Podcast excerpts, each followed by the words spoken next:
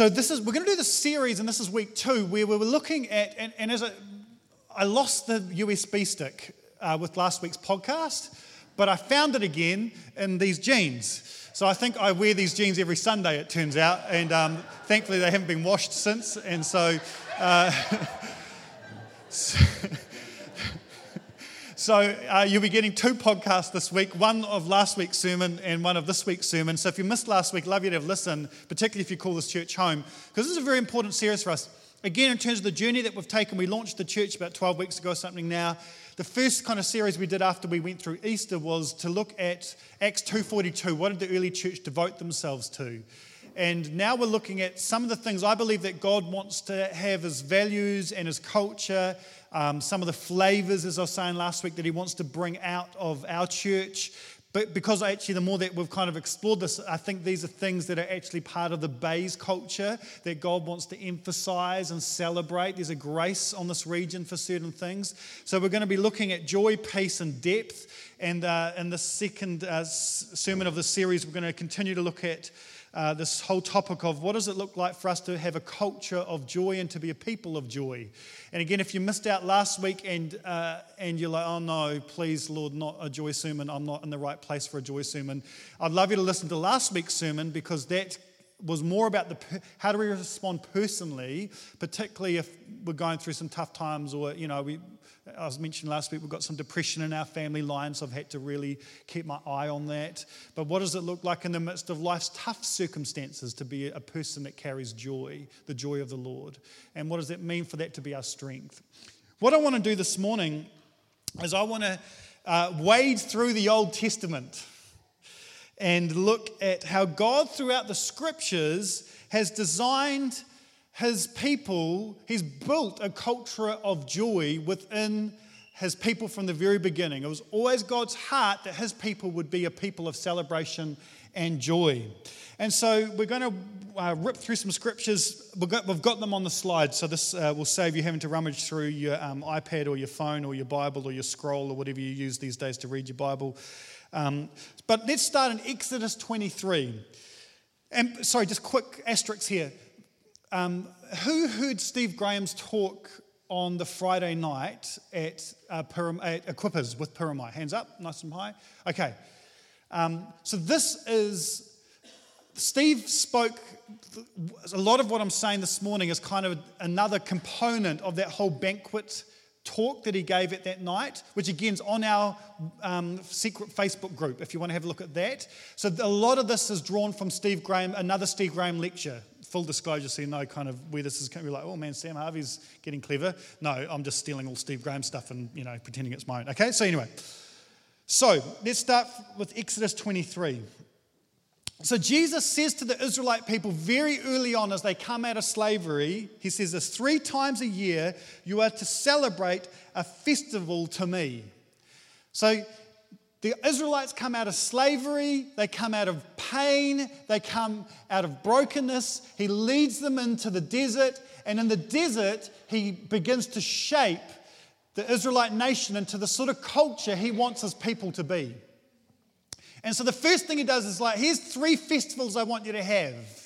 Now, these are, in inverted commas, religious festivals, but the problem with saying religious festivals is that immediately we think, oh no, like it's going to be just liturgy and, you know, and boredom for however long these blinking festivals have to go for. And nothing could be further from the truth. God is saying, I want you to celebrate these festivals three times a year. And really, at the culture of Israel was, one, was meant to be one of celebration and joy. He defines these three uh, festivals in Deuteronomy 16.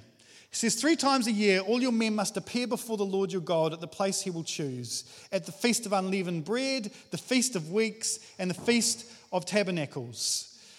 So here's the thing. So, three times a year, you've got to down your tools and you've got to come to a place I'm going to show you, and I want you to party. I want you to celebrate. It's the law. You've got to party and celebrate, okay? Let me unpack this a little bit more.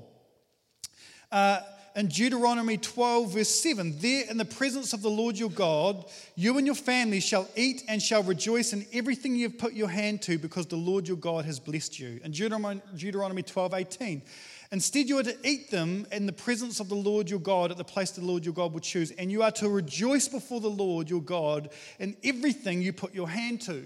So he sets up these festivals where three times a year they're to down tools and they're to eat and drink. Come on. Like that's their number one job. I want you to eat and drink. Not only that, but it's interesting that uh, we'll, uh, we'll see this a little bit in a second in Deuteronomy, but what he wanted them to do is to, over the course of a year, to set aside a tenth of what they produced and then to consume that in these festivals. So a lot of people have manipulated this tithing thing to go, you know, you've got to give it to the church. Now, I'm, I'm not into that personally. I think 10% is a pretty low bar for some of you. You should hit other percentages. And for some of you, 1% is going to really stretch you. So let's get rid of that silly stuff because that's not what God's setting up here. What God is setting up here is I want you to set aside a tenth of what you produce, and then I want you to have a massive party three times a year. How cool is that? So he set this whole structure up which isn't a bad thought in terms of like, you know, God wants us to celebrate well. So saving for some good holidays a couple of times a year is a very biblical thing to do. How cool is that? He wants us to have a, a celebration. Not only that, but he institutes within that the Sabbath. Now, I'm going to do a whole sermon on this soon, but he's basically saying you're so used to working seven days a week and you're so used to being a slave that I want you to have a day where you rest well. And it's, and it's punishable by death if you don't. Some of us need that. Some of us need to, like, we're, we're you know, here, and there's a quick side note if you can't stop, you're still a slave. And God came us to free us from slavery. So if you can't rest for a day a week and celebrate and just relax and rest and worship, then there's some brokenness in you that God wants to heal. Whole separate sermon. But so, so not only that, so Jesus, uh, so God turns up to. It's like, okay, I want you to have these three parties a year, and every single week I want you just to chill.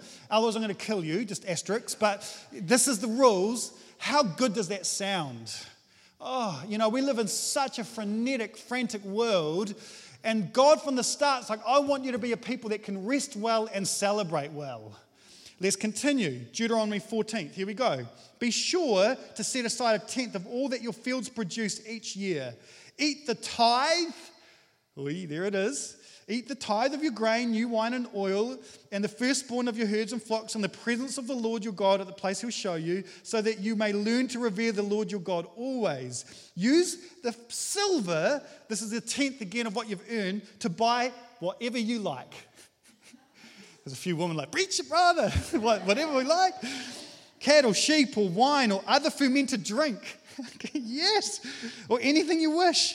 Then you and your household shall eat there in the presence of the Lord your God and rejoice. Blow a tenth of your income on this party for seven days. How good is that? Deuteronomy 16. Celebrate the Feast of Tabernacles for seven days after you have gathered the produce of your threshing floor and your winepress. Be joyful at your feast.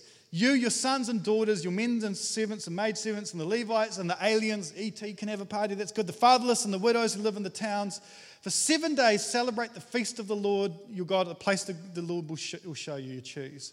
So the Lord will bless you in all your harvest and all the work of your hands, and your joy will be complete. Again, what this is saying, this isn't just a party for the wealthy. This isn't just a party for those that have the means to, to be able to celebrate. This is a party for everyone. Everyone gets to play, everyone gets to celebrate in these regular feasts that were central to the culture of the Israelite nation. Leviticus 23. So, beginning the 15th day of the seventh month after you have gathered the crops of the land, celebrate the festival to the Lord your God for seven days. The first day is a day of rest, and the eighth day is also a day of rest. I love it. So, God's like, just so that you can celebrate well, what we're going to do is the first day is just a rest day. You don't have to party, just chill, like you've been working hard, just relax. And then you've got to party hard for the next six days. And then on the eighth day, you've got to recover from the party and just chill out. So then you can go back to work, not completely hammered from your party, okay? Now, not debaucherous drinking too much party, filled with joy and life and celebration party in the presence of God, who's stoked out that you're stoked out, who has commanded you in these verses to rejoice, to celebrate. This is the law. 2 Chronicles 30. The Israelites who were present in Jerusalem celebrated the Feast of Unleavened Bread for seven days with great rejoicing. While the Levites and priests sang to the Lord every day, accompanied by the Lord's instruments of praise. Hezekiah spoke encouragingly to all the Levites who showed good understanding of the service of the Lord. For seven days they ate their assigned portion and offered fellowship offerings and praised the Lord, the God of their fathers. Food and celebration and rest, these were at the heart of what God was trying to build uh, in the culture of Israel. It's really interesting in that 2 Chronicles passage that as they celebrate, the people were having such a good time. If you continue to read 2 Chronicles 30, they come to Hezekiah and they'll have a bit of a committee meeting and they decide that they're going to continue to party for another seven days. Literally, it's in the text. So it's like, we're having a great time. There's been a, one of the best parties ever. Let's just continue on for a bit longer. And everyone's in agreement. Yes, let's continue to party on. Party on, Wayne. All right, party on, Garth. It's awesome. So they continue to party on. This is all throughout the Old Testament uh, story of the Israelite culture that they were called to be a people who could celebrate and who could rest. But get this in the presence of God. Now, some of us need some healing because we've associated the presence of God with, I don't know, some kind of heavy vibe or something. I think we've forgotten that He loves to see us celebrate and to party. Uh, when I was growing up, thankfully, uh, I grew up in a, a, great church with a great youth group. And so I had some great Christian friends. And every New Year's, we would go to Riversdale Beach and uh, just out of Masterton, an hour out of Masterton, and we would all camp together and do New Year's together. Now, New Year's, when you're a young Christian, is an interesting time because the two options are you either overindulge yourself and then have a few regrets and uh, things that you wish you hadn't done on January 1 or 2. Uh, or you walk the narrow road and watch everyone else have a good time and just be like, oh, it sucks to be a Christian, right? Am I right? I mean, that's pretty much your two options for a young person for New Year's. So we were like, you know what? We're not going to have a lame New Year's. We're going to have the best New Year's. In fact, some of our, my friends are here today that can witness to these moments. So we would go to Riversdale Beach with a whole year after year, whole tribe of us. Uh, now, as far as I'm aware, because I was the pastor of many of these people, most of them didn't drink a drop on New Year's Eve. And we would, um, we would get our guitars out and we would worship in the new year. But also, then we would just party. Like, we would just crank out the covers and we would just have this, the best time ever. And what I loved about it is it trained us to not separate the presence of God from seasons of celebration and joy. And we woke up on January 1 feeling like a million dollars. We had had as much fun, if not more fun, than anyone else around us. We had no regrets, and we had worshipped our Lord and Savior as young people as the new year began. It was just off the chain. It was, honestly, it was so life giving and so good. And what God wants to do in us as Bay Vineyard is He wants to teach us to be a people of celebration in the presence of God. That He's the God of celebration, He's the God of joy. He wants to bring us to life in Him. One of the most beautiful moments of um, praise and, and uh, and just undignified joy in the presence of God is King David when the Ark of the Covenant returns to the people of Israel. Now, the people of Israel um, had gone through all sorts of bad, they made bad choices. And the Ark of the Covenant had been stolen from them. Now, we today, because of what Jesus has done on the cross, can enter into the presence of God freely.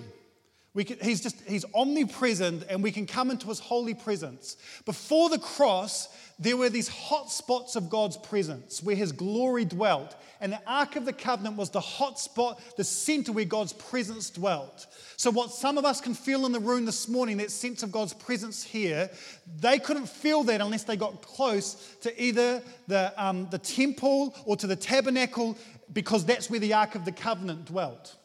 So when the Ark of the Covenant returns to the Israelite people, David is absolutely overjoyed because he loved the presence of God. Ever since a young child, he had just been worshiping God. He loved his presence. And when the ark had gone and been taken away, there was a void in David's life. And he longed for its return. And finally, it returns, and, uh, and we can see what happens here. Now, you've got to remember that David is the king of Israel. So, this is a person who's the most powerful person in Israel. He's the most respected person in Israel. Like, he is a big deal. He's Jacinda Ardern. He's, you know, without, you know, being a dude, you know, uh, he's whatever. He's, he's like the equivalent to the queen. Like he's a huge deal. And so this is what he does when the Ark of the Covenant returns. As they as the Ark of the Covenant returns to the people of God, they worship Him by sacrificing these bulls and fattened calf. Now, that can seem odd to us today, but at the heart of worship, there has always been this idea of sacrifice. I give my life to you, Lord. What we did in song, we are invited to, it simply meant to be an overflow of a life of worship where we live as living sacrifices for God, where we're all His, we're all in. And so, as the Ark of the Covenant returns, they worship Him by sacrificing these animals. And wearing a linen ephod, modern translation undies, David danced before the Lord with all of his might. And as they're bringing up the Ark of the Covenant, they're, they're, shouting and there's the sound of trumpets. Can you try and imagine this? And it's like, yes, he's returned. And David's just dancing and with all of his might before the Lord. But then there's Michal, the daughter of Saul, watching from the window as this takes place. And she saw David leaping and dancing before the Lord, and she despised him with all of her heart. Now, this happens to, for many of us, and if not most of us, where we can see somebody who's more free than we are in the presence of God, and we can despise them in our own hearts. We can be like, oh, that's a bit much. Oh, that's a bit undignified. Oh, tone it down a click, won't you? You know? I've been that guy many times because I'm not a chandelier swinger. Um, my mum is, she's all over it, eh, Kara? You know, she's all over that chandelier. Uh, I'm more lean towards my dad's side, which is slightly more reserved and academic in our approach to Jesus. Uh, and so there have been times when I'm like, oh, mum, dial it down and click, that's a bit much, you know. Um, and there's this sense of despising, you can despise people in, in, their, in your hearts because of the freedom they have in God, when it's actually not their issue, it's your issue in the presence of God. Because if there's anybody worth being a bit undignified before, it's God because of what he's done. Offering, I remember one time uh, I was worshiping God and, and, uh, and we're doing that kind of we're praising God and whatnot. And I felt like God speak to me. I don't have these, off, it sounds very grandiose, I don't have many of these moments, but from time to time for this kind of thought pop in my head that's definitely not mine. And I felt like the Lord speak to me and say, Sam, I love that you worship me by giving money to me. Like I see your generosity and heart and it blesses me. And I see the way that you pour out your time to, as a worship to me, that you want to live, where you spend your days just wanting to serve me, and I love that. And I see the way that you bring your heart in worship. Uh, so I love, I love what you bring here. I felt like the Lord said to me, Sam, from time to time, a little bit of your dignity would be a great blessing to me too. And it's like, oh, calm down, God, like easy tiger. So I'm like, okay, God, is that enough? you know. Uh,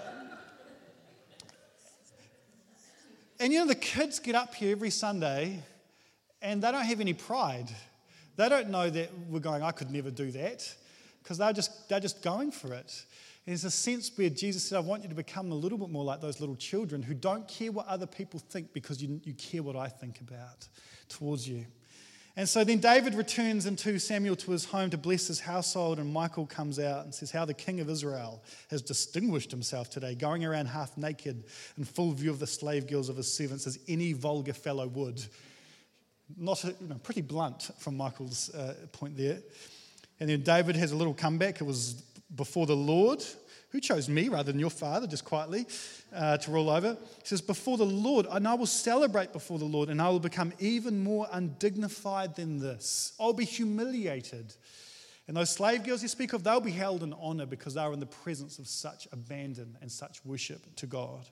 This is there's something about the presence of God where actually responding with joyful adoration and praise is an appropriate response. I'm always on the lookout for illustrations about what this kind of can look like in the modern day. And uh, there's one particular uh, video clip I'm going to play in a second uh, of this bass player called Abraham Laboriel. Now, uh, Abraham Laboriel, in fact, who remembers Ron Kenoly? Do you want to bring up that one, Cass? Who remembers Ron Kenoly? Come on. Hands up high, come on. All right, the rest of you, shame on you. Like you have not, have you, you think you're a Christian? That's terrible you don't know who Ron Kenoly is. That's, I'm embarrassed that you're in the room what you need to do as homework if you're serious about following Jesus is Google Sing Out by Ron Kenoly on YouTube and watch the entirety of that worship concert, and then you can call yourself a Christian, okay? A little strong. Um, so, Ron Kenoly, man, just now I grew up, as you know, in an Anglican church, and I didn't, this is before the internet time, right? So I didn't know what other churches did in terms of worship. I just knew our organ and piano and the you know little singers we had at uh, the Waikanae Anglican. And then one of Dad's friends dropped around this VHS of Ron Kenoly Sing Out, and we popped this in the video thing, and it blew my mind. I was like, "What is this? Like this? I had never seen anything like it." Now. Ron Kenoly's rhythm section are the who's who of the musical world to this day. Uh, Paul uh, Jackson Jr., who plays the guitar, he was the principal guitarist for Daft Punk's most recent album. Uh, he uh, was with the principal guitarist of Michael Jackson's Thriller album. You name it, these guys are ninjas. The clip I'm going to show you is of Abraham Laboriel, the bass player. Now, he's again the who who Barbra Streisand, Dolly Parton, Leo Sayer, Herbie Hancock, Donald Fagen, Elton John, Michael Jackson, Paul Simon, Quincy Jones, Ray Charles. The reason I say all that is because he's got a reputation. And so he's somebody. And this is public and this is getting filmed. And so if I was that guy, I would want to be pretty cool to keep my gigs and reputation intact. This is how Abraham Laboriel responds to the presence of God as he does his little bass solo for this particular song. Do you want to hit play on that, Cass?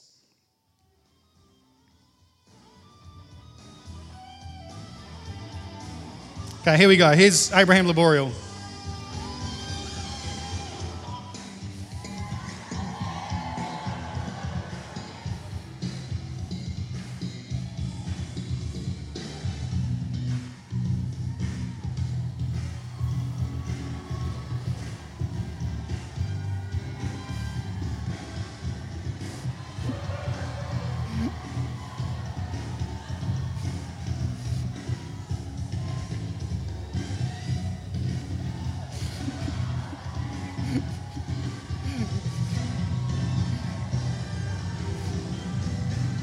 All right. Isn't that cool? Well, oh, that's the music cast. You hit pause on that, bro. That's um, I just love that because he just goes completely bananas, you know. And there's something about that undignified response that I think is just so inspiring in terms of the res- appropriate response to the presence of God. Does it, I mean, do you feel like you're waking up a little bit as I'm preaching this morning? Where it's like, honestly, we walk into church half dead and then we forget. Israel always was forgetting how good God is and how glorious He is and how worthy is of praise. And we're the same. We keep forgetting God's nature and what He's like. These sort of moments, as we open the Word of God, it's like, oh, that's who you are. You're worthy of it all. I don't care what my reputation is, I'm going to get undignified in your presence. I'm going to celebrate your goodness. So Jesus comes into the scene. And uh, as you would have heard Graham, Steve Graham speak about on that uh, particular lecture, one of the lenses that he gives us to see the kingdom of God is a, that of a wedding feast. Matthew 22 says the kingdom is like a wedding banquet prepared for his son. Now, as we think about a wedding banquet, there's a few images that come to mind. Uh, when it comes to food, it's not um, grey sludge and, uh, you know, and boredom and like this isn't. We can try and make the kingdom of God like this, and many people have. But the kingdom of God is a wedding banquet. It's not a place of, of terrible food where you're trying to stay awake and you're complete, you know, you're half dead because you're bored out of your skull. That is not the image that Jesus gave us of the kingdom of God. He said it's a wedding banquet. This is a picture of me and Jen's wedding banquet. And this, I think, summarizes perfectly a great wedding banquet. A great wedding banquet is filled with joy. It's filled with eloquent speeches that crack you up but have meaning and depth and move you. It's not just a buffet with super wine and crackers and dialed down, diluted raro.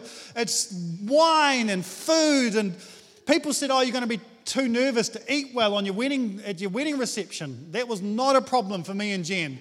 I was, I was just like, keep it coming until I tell you not to stop because it's my blinking wedding, man, and you're just going to keep that, t- you know. And not only that, when we got back to the hotel later that night, believe it or not, I actually had round two and ordered some a whole meal from the hotel because I was like, hey, we're on honeymoon time, baby, let's go. A wedding speaks of feasting and laughter and celebration and dances and dancing and life. Randy Alcorn said, Celebration and gladness of heart have characterized the church, including the suffering church, throughout history. Scripturally speaking, the culture of God's people is one of joy, happiness, gratitude, eating and drinking, hallelujah, singing and dancing, and making music.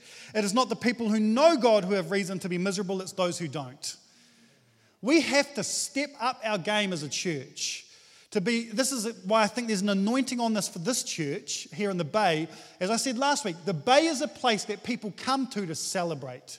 Art deco weekend mission concerts wineries restaurants. You come here to engage with those things. That means i believe there is a grace on this region for those things. And as we explored last week we're called to bring those flavors out of this region and, and invite people into something. As I said last week, you don't tell a region, you don't change a region by saying, don't do that. You, you change a region by saying, come and experience something even more beautiful, even more real, even more glorious, even more life giving than you've experienced over here. They're all a shadow of what God wants to give us in its fullness here.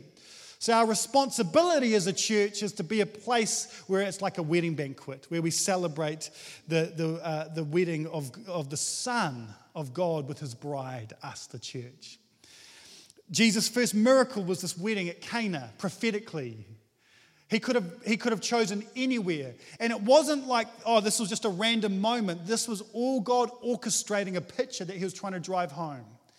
So, Jesus' first miracle is to, to create 160 liters of wine for people that have run out. Come on, that's going to mess with some Baptists. I mean, it's like, and Salvation Armyites actually, and a few other denominations as well. It's like, this is Jesus' first, I don't know how you guys exegete that, John, back in the day, and the Pete over there. It's like, you know, but this is good. Like, hey, here's, the, and the, people are like, whoa, this is top shelf. Like this is the this is at the supermarket, the stuff you don't buy that often. Now this is really this is what Jesus did. Now, um, oh, Lord help me. Uh, sorry, just looking at the time. Um, so I'd always pictured Jesus turning up to that banquet, to that wedding f- feast, being quite aloof because he was God in the flesh. You know, sort of, mm, God blessed this party and. Mm, uh, and just a little bit removed from the whole thing. Now, this is an argument from silence, but I think it's a no brainer that Jesus was in the thick of that celebration. Jesus danced with his disciples at that wedding. And a Jewish wedding wasn't like our weddings are okay. A Jewish wedding is a real celebration, it goes on for days. And uh, they know how to do it well. Now, again, this is a, a little film clip from uh, the movie Fiddler on the Roof because this will give you a quick idea of what Jewish weddings were like. This is an Orthodox wedding, and so it gives you a bit of a glimpse about what this sort of celebration was like.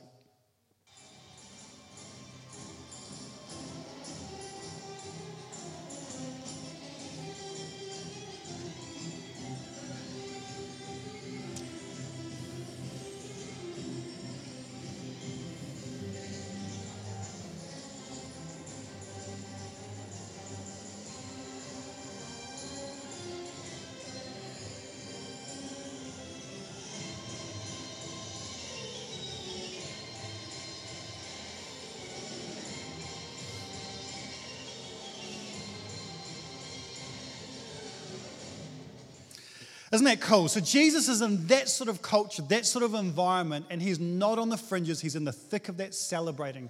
Jesus knew how to party. In fact, he was accused of being a, glutton and a drunkard by the Pharisees because he was in those environments all the time. Now, here's the big thing that some of you younger people, it's about who's influencing who in those environments. Jesus was influencing rather than being influenced. Okay, so some of you guys should avoid parties for a season of your life to get strong in the Lord so that you can step back into those environments and be salt and light rather than be affected yourself. Does that make sense? But, but Jesus knew who he was and knew that there was a better party to have in Jesus. And so he would go into those environments and bring life and hope and joy, and he would dance. He wasn't sitting there on the fringes looking judgmental, he was there participating in the joy of those sort of celebrations. The kingdom of God is like a wedding banquet. And so, one of the flavors that God, I think, wants to bring out for us here at Bay Vineyard Church is that would be a place of joy. So, here's practically, as we come into land this morning, how we're going to outwork this on a church level, on a Bay group level, and I want to encourage you on a personal level, okay? So, on a church level, here's how we're going to outwork this. Number one, we're going to laugh at every possible opportunity we can. Is that cool? Like, we're going to take God really seriously, but we are not going to take ourselves seriously, okay? We are going to.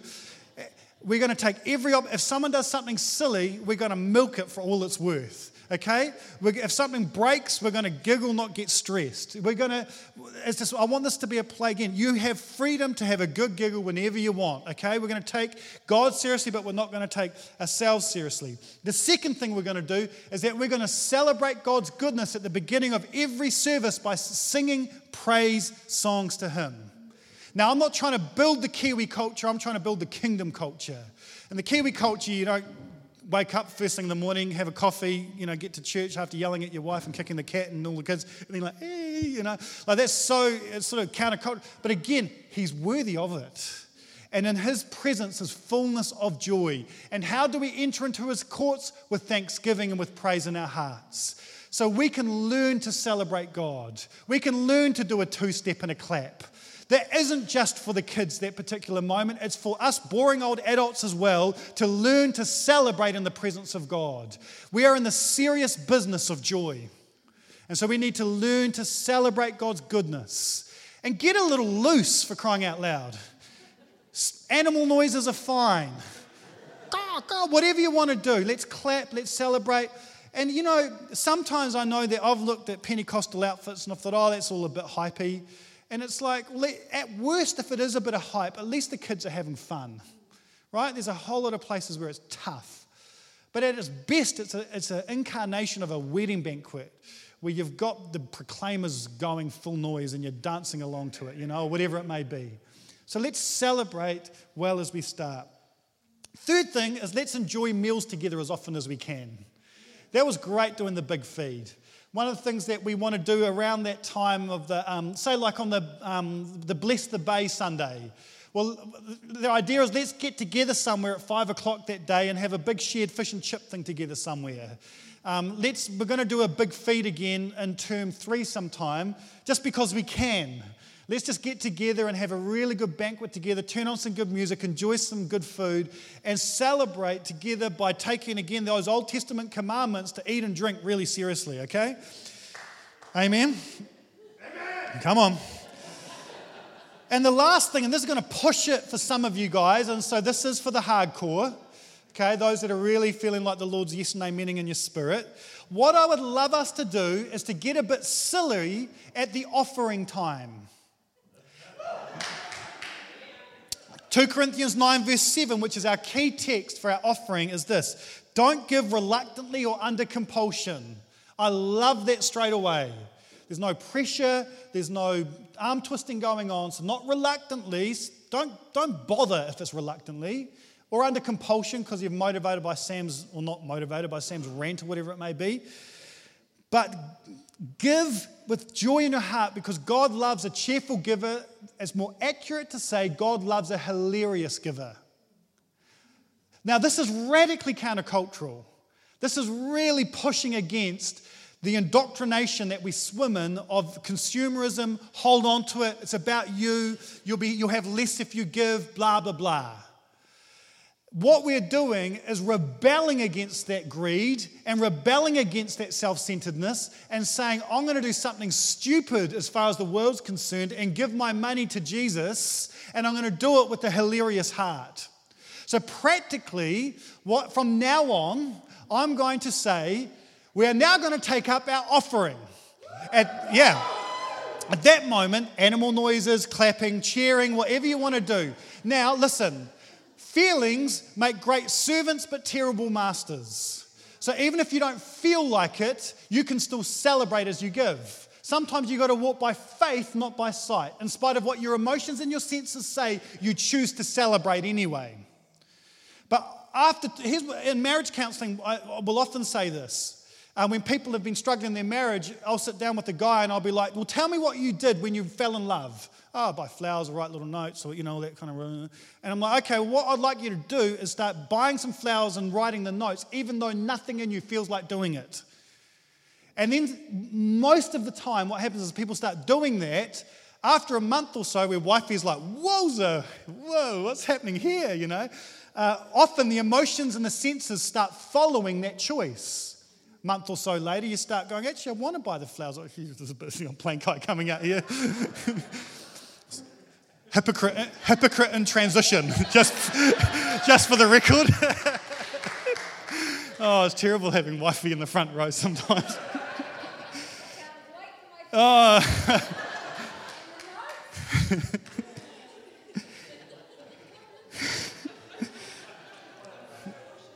so, back to the point. Uh, as we take up our offering, we're going to choose. Sometimes it's going to be a choice, and sometimes it's going to, eh, but in time, I think we're going to start feeling it. Where it's like, yeah, I get to participate in the kingdom of God. Yes, I get to worship you in the most, in the most probably the, the hardest way possible. Real sacrifice. I'm going to. So that, I'm looking forward to this. Now, next week we've got my friend Joseph McCauley from Tauranga coming to speak. And their church is, um, is, uh, is a little more liturgical probably than ours. Let's freak them out. I just love to give them a real fright next week. It would, again, it would really make my day. So, like, even if you're just doing it for a giggle, uh, do that. Okay. So, as a church, that's how we're going to do this. We're going to, uh, we're going to be, just create this culture of joy. We aren't going to pretend that life is always sweet. We aren't going to play, I talked all about this last week. We're going to keep real about the hardship of life, but God hasn't changed. And there's nothing more radical than in the midst of our suffering to still say, I will praise you, God. I will worship you, God. I will celebrate who you are. It's a very, very bold step of faith. And so the tougher things are, the, the greater faith it requires, but the more it blesses God. What an amazing thought. The second area in Bay groups Bay group leaders, I want you to find any excuse you can to celebrate and to do it really well. For example, in our previous church in Christchurch, we had our group of section leaders, and uh, one time Zane, who uh, was a guy who was in his mid 60s, came along, and we said, "Oh, you know, how, you know, was, how's your day, Zane?" He said, "Oh, um, mate, I told my job, I told my boss that I'm quitting today because I'm going to retire," and we were just like you what? Like, that's huge. And we're like, meeting's cancelled. Top shelf. Clink, clink, clink. Like, rush around the cupboards. And we had a spontaneous party to celebrate Zane's retirement. And it was just the best night ever. We just celebrated the fact that Zane was retiring. And so, Bay Group leaders, that sort of thing's awesome. If you can find a reason to celebrate, can you please do it? We live in a world that's too depressed, too lame sometimes, and we want to lean into this culture of joy. So find any excuse. And lastly, for you, for personally, for you guys, cultivate the soil of joy in your life so that the fruit of the Spirit of joy can grow. And what I mean by that is find places of joy and do everything you can to linger in those moments of joy. For example, I love Hamish and Andy, the comedic radio duo from Australia. Fantastic. So I listen to their podcast because it's clean and it's it's just hilarious. They're really funny. And there's no rubbish pop music. Um, you know, it's just brilliant. So many times I've, I've, felt like, oh, you know, in my car, I shouldn't be listening to Hamish and Andy. I should be listening to Tim Keller or Hillsong or, you know, something spiritual. And I've said this before, but I remember this time I was driving along the road and I felt like, again, very rare, but occasionally happens where God say, I want you to listen to Hamish and Andy more, not less. And I want you to linger in places of joy as much as you can so that it doesn't become the exception, but it becomes easily, uh, increasingly your predominant experience rather than the exception. That I would cultivate soil of joy in my heart. God gives you permission to laugh. God gives you permission to find whatever it is that causes you to giggle and to cultivate that, linger in those places, suck the life about, out of it as much as you can, because that's allowing the soil to, to be such that the fruit of joy can grow and get healthy. It's severely depleted in most Christians. It's severely depleted. God wants you to linger in places of joy as much as you can. Um, the second thing I would like you to do, uh, again as a personal challenge, is to be transformed by the renewing of your mind. This, for any counselor in the room, is what we call cognitive behavioral therapy, training your brain to think differently. And so sometimes we need truth coaches that speak truth over our life about our circumstances. I am not a victim of my external circumstances. I can still experience joy because of who God is and what He's done in my heart. We can look at the New Testament and see in the midst of great suffering, imprisonment, beatings, all the rest of it, that they could still be a people of joy, Paul in particular in those environments. So he could still cultivate joy. No one can rob that from you. If you let, you know, no one can. You can let people rob you. But ultimately, if you choose to walk in this, you can be a person who's filled with joy. So we need to change the way that we think. We need to be transformed by the renewing of our mind. And that practically means that we need to find truth coaches, statements of truth, biblical truth that we can speak over our circumstances and our mind. I've had to train myself to do this many, many times. And again, putting yourself in an environment, giving yourself permission to laugh is a good start. You know, if it's Mr. Bean, great. Whatever, man. Like, if it's Louis off suits, fantastic. Whatever causes you to have a giggle, then just linger in those places as much as you can because it cultivates the soil of joy in your lives. Be transformed by the renewing of your mind.